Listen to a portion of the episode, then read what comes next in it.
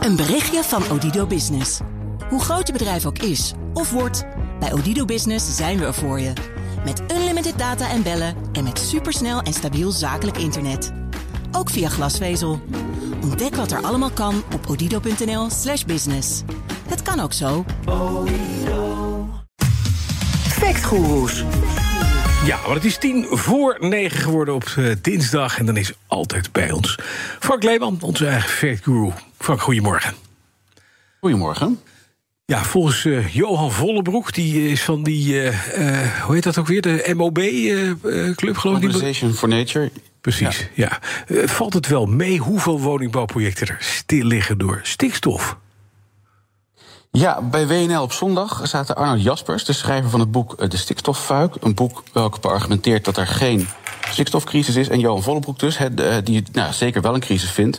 Zij zaten in een soort debat. En tijdens dit debat vraagt Jaspers iets aan Vollebroek. Uh, luister maar. Een, vra een vraagje aan meneer Vollebroek. Wat vindt u er dan van dat al die woningbouwprojecten niet door kunnen gaan? Wegens stikstof? Nou, op, op de eerste plaats, ja, we zijn nog geabonneerd op Cobouw. En daar las ik pas een, een, een, een rapport van. Dat, uh, nee, ik vraag wat u van, vindt. Van, nee, nee, maar van al, al die woningen die nou niet gebouwd kunnen worden... of waar problemen mee zijn, komt een kwart door de stikstof. Een drie kwart komt door, doordat de, de hypotheken zijn omhoog gegaan en zo. Oké, okay, dus een kwart van de woningbouw ligt stil. En dat komt alleen maar door de stikstofproblematiek, de rest niet. Ja, en dat vond ik dus interessant. Want de woorden alle bouw ligt stil door stikstof... dat zijn inmiddels een beetje gevleugelde woorden in Nederland. Dus het, ja, het feitje van Vollebroek dat slechts 25% van de geannuleerde bouw... aan stikstof te wijten is, dat vond ik een goed feit... om in een andere factcheck te kunnen gebruiken.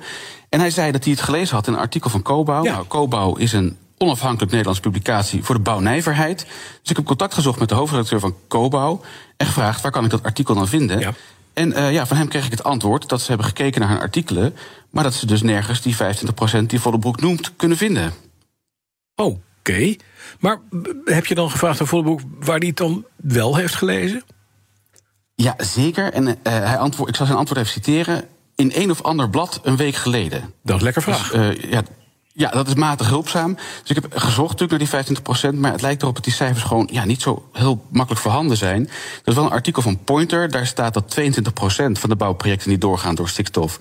Maar dat gaat dan specifiek over Overijssel en heel Nederland. En er zijn natuurlijk provincies met relatief meer Natura 2000 gebieden in de buurt. En provincies met veel minder. Dus ja, wat het gemiddelde doet, dat blijft dan een beetje de vraag. Wel is het zo dat het CBS laat zien dat er 16% minder vergunningaanvragen zijn geweest in 2022 dan in 2021. Maar dat er nog steeds 63.000 bouwvergunningen afgegeven zijn. Dus ja, dat de bouw volledig stil ligt door stikstof, dat lijkt inderdaad uh, niet, niet waar zo? te zijn. Nee. Maar ja, Nee, ja, en Cobouw weet nog een ander rapport van de European Investment Bank, de EIB, welke inschat dat de meeste woningbouwprojecten door zullen kunnen gaan. Maar ja, dat is een inschatting en nog geen feit. Nee, precies. Die 25 uh, uh, procent van volle boek is gewoon uit de duim gezogen. Uh, maar je wil weten hoeveel projecten zijn er aangevraagd, hoeveel zijn er geweigerd, welk percentage van die geweigerde vergunningen heeft als oorzaak stikstof. Maar dat is dus gewoon niet boven tafel. Nee, die cijfers zijn in ieder geval niet centraal. En daarvoor moet je de provincie uitvragen. Nou, en dat red ik niet alleen op de, uh, niet, uh, uh, op de maandag alleen. Nee, dus nee. Ja, als ik die cijfers heb, kom ik er ook zeker op terug. Maar de bewering van de heer Vollebroek dat die 25% van de projecten niet doorgaan, dat het ligt aan stikstof. Ja, dat las hij dus niet aan Cobouw, zoals die WNL nee. zegt. En daar kunnen we nu ook gewoon eigenlijk niks mee... totdat het rapport boven water komt. Ja, als er iets is, ja. Naar iets heel anders. 80% van de ZZP'ers wil een arbeidsongeschiktheidsverzekering. Wie zegt dat dan? Ja, en een verplichte arbeidsongeschiktheid. Ja, precies. Ja. Bij het programma Buitenhof, uh, meer dan een week geleden, zat minister Karin van Gennep, minister van Sociale Zaken en Werkgelegenheid, in een gesprek, gesprek over het plan van het kabinet voor het verplicht invoeren van die AOV voor ZZP'ers. Vanaf 2027 gesteld uh, Pieter Jan Hagers een aantal vragen om aan te kaarten dat er best veel weerstand is onder ZZP'ers over deze verplichte verzekering. En dus de hogere lasten die daarbij horen. En je hoort nu zijn laatste vraag en het antwoord van Karin van Gennep. Dat wil u, maar goed, zij zeggen dat gaat ons te veel geld kosten, dus dat wordt nog een discussie. Nou, de, de 80% van de ZZP'ers zegt juist dat ze wel graag die verzekering willen. Ja, en die, die 20% dat zijn dan waarschijnlijk die het niet willen, de laagbetaalde ZZP'ers. Ja, of de meer mondige. Ja, 80% dat heeft ze gelezen in Cobouw. ja, precies. Ja. Uh, en dat is, ja, dat is heel veel. Hè. En zeker nou. gezien de ZZP'er-bevolking is een mix van jong en oud. En de jongeren ja, die zien die noodzaak van de AOV een stuk minder dan de mensen die wat ouder zijn.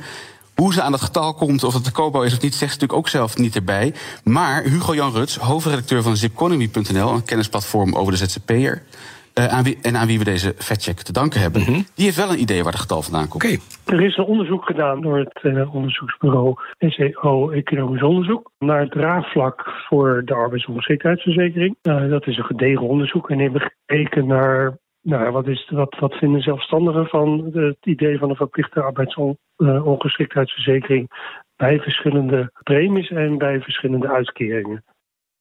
Ja, en in, in dat onderzoek hebben ze aan de respondenten verschillende premiehoogtes voorgelegd, Ja. verschillende uitkeringshoogtes. En als je dan kijkt, dan zie je dat bij een premie van 2% van het inkomen en een uitkering die op 80% van het maandloon ligt, dat dan inderdaad ongeveer 80% van de ondervraagden dat wel zegt te zien zitten. Ja, maar dat is een soort Sinterklaas-verhaal. Dat, dat- maar toch, hè, even voor de zekerheid. Dit getal heeft ze niet helemaal uit de duim gezogen. Het komt echt ergens vandaan. Het komt wel ergens vandaan, maar er schiet inderdaad niet zoveel meer op, zoals je al een beetje aangeeft. Nee. Eh, want Hugo Jan die vertelt hoe dat voorstel van die AOV van de minister eruit ziet. En of het ook daadwerkelijk gaat om een premie van 2% van het jaarloon en een uitkering van 80% van het maandloon. Eh, en ik denk dat je hem inderdaad al een beetje voelt aankomen. Nee, dat, is, dat, dat wijkt behoorlijk af. Want het plan wat er nu ligt, dat moet nog verder uitgewerkt worden. Maar, maar men- men denkt aan 7,5 à 8 procent van het inkomen van, van de zelfstandigen. Dus dat is vier keer zo hoog. Dat is ongeveer 200 euro per maand eh, overigens. En de uitkering zal op het eh, minimumloonniveau komen. Dus dat is een basisuitkering. Nou, die is dan ook een stuk lager dan de hoge uitkering... die ook past bij het getal van 80 procent. Ja, en vragen we dan iedereen nog een keer, Frank... dan kan ik me voorstellen, als je 200 piek per maand betaalt... je krijgt niks, dat er iets minder dan 80% draagvlak is? Ja, dat draagvlak dat zakt eh, ietsje, eh, namelijk naar dit.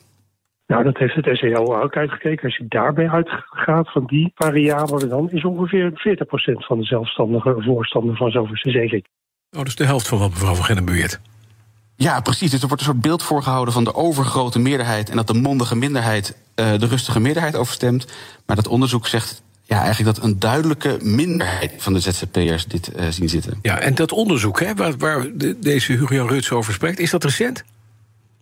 Eh, het is uit 2019, dus is van voor corona. Dus ja, ik kan me best voorstellen dat post-corona er misschien wat meer ZZP'ers zijn die beseffen wat Ja. thuis zitten betekent. Ja.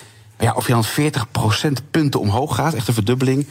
Ja, dat lijkt me niet. En het CEO bevestigt dat ze zelf hè, dat, ze- dat ze geen nieuwe onderzoek hebben en ook niet weten dat er nieuwe, nieuwere cijfers zijn.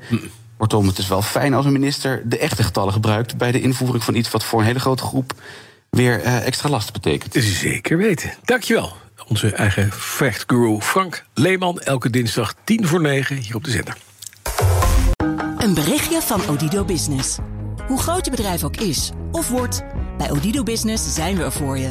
Met unlimited data en bellen en met supersnel en stabiel zakelijk internet. Ook via glasvezel. Ontdek wat er allemaal kan op odido.nl/slash business. Het kan ook zo.